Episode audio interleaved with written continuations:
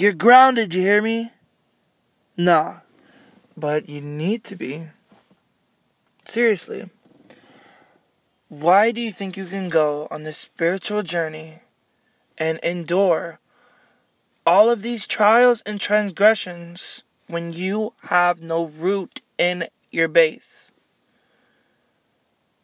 A tree with strong roots stays through the winds and the storms. Do not be the weak tree that falters or, God forbid, blows over when the storm comes. Weather the storm. Deeply rooted. Some grounding practices that I have adopted are um,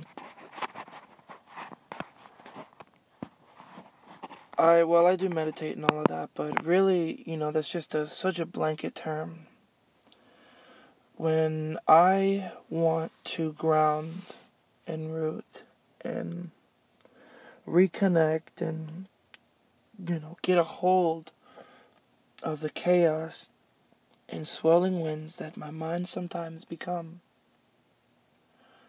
I find a nice quiet place away from the activities of the daily outer life. And side note, honestly, um, sometimes I don't have opportunity to find that quiet place, but I make my mind that quiet place, and uh, I become that quiet place. You see, because actually, it's not just enough to go to a serene place to become serene yourself. Anywhere you are, you can make serenity by being peace, being love, being joy, compassion. What else do you want to call it?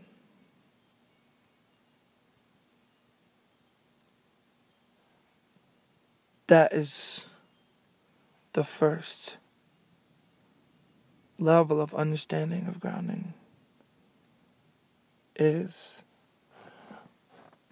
peace, finding your chill, finding that zone where you feel like you are safe, like you are capable, and that you feel at home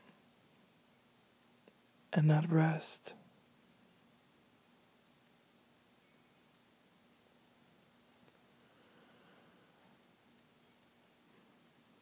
So, after I have entered and acquired my calm space. I then find a spot in my mind, anywhere is fine, and I sit and observe.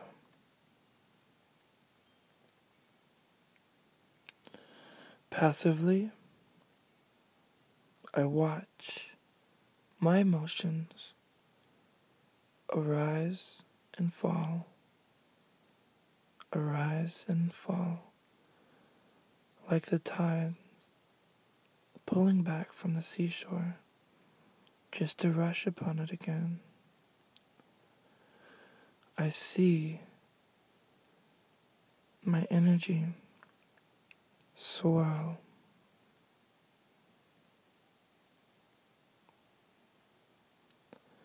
I notice these changes and I do not reject them or renounce them. I bow to them pay them their respects, and let them on their way. I do not hold on to them or keep record of them deeply in the forefronts of my mind. I simply acknowledge and let on.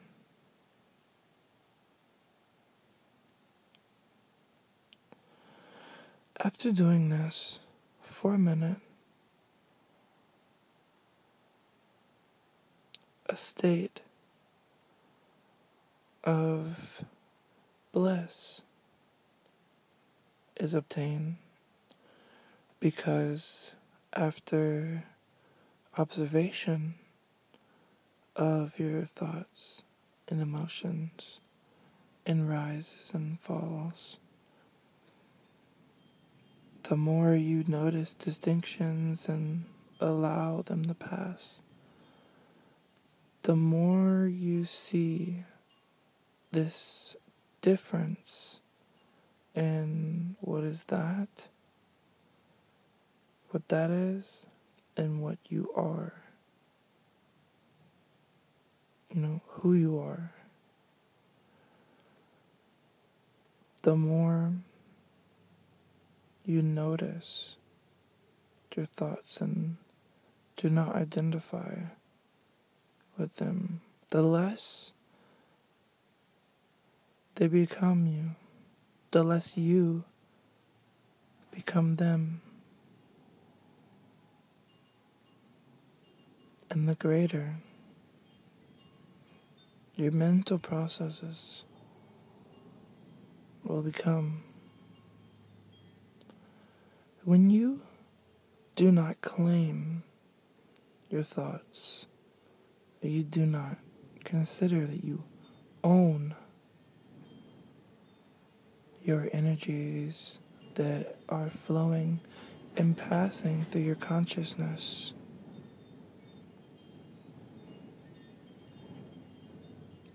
You really find it to be something completely other than you. It's almost like you're watching this movie of life. And not only are you watching this movie of life, but you're watching somebody watch this movie of life. And the actor is on the screen, and you're watching the person that is watching the movie.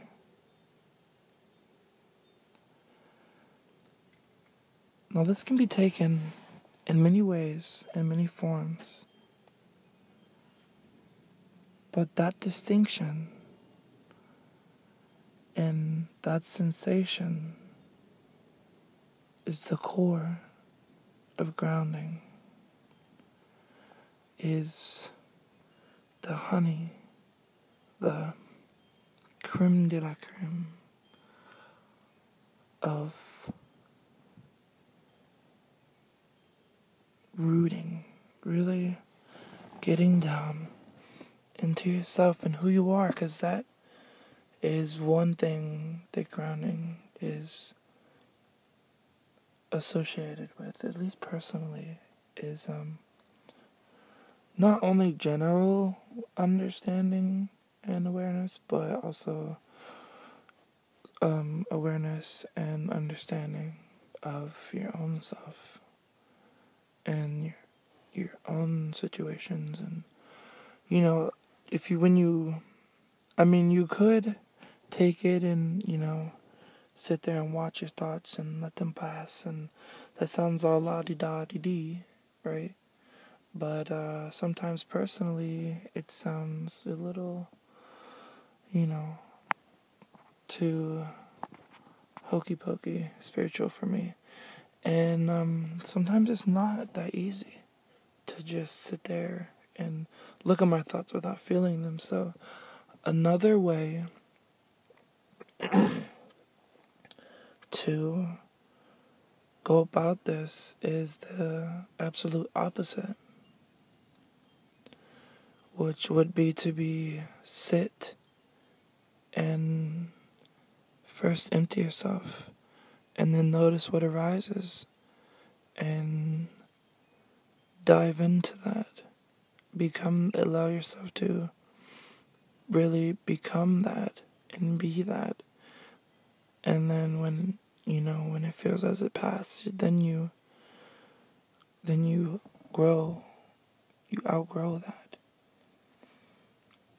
And um, as an intellectual, this is one where you can really sit with what you are thinking and, um, you know, analyze and compare and take all of these thoughts in and weave them into a story. You know, take the patterns of your thought processes and use it to chart out, you know, map out your mental cycles. And this is very, very important and very effective and grounding as well as the emptiness, you know. The emptiness and fullness really are both in one, you know. They are like yin and yang of the two sides of the coin, but leading up to the greater.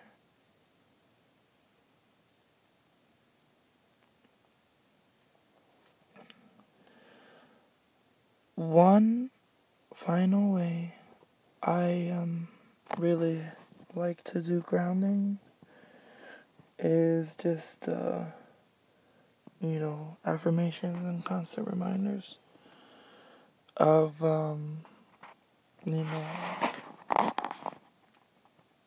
encouragement or reassurance. Grounding yourself in what you believe in and what you desire. You know, in good senses, like, don't take it negatively and go that way, but if you, like, your desire to be righteous and pure and good and ground yourself in that feeling of infinity and the hope in eternity. Thank you very much. Just stay in love and self love. Stay grounded. Stay well rounded. And stay astounding. Beautiful souls.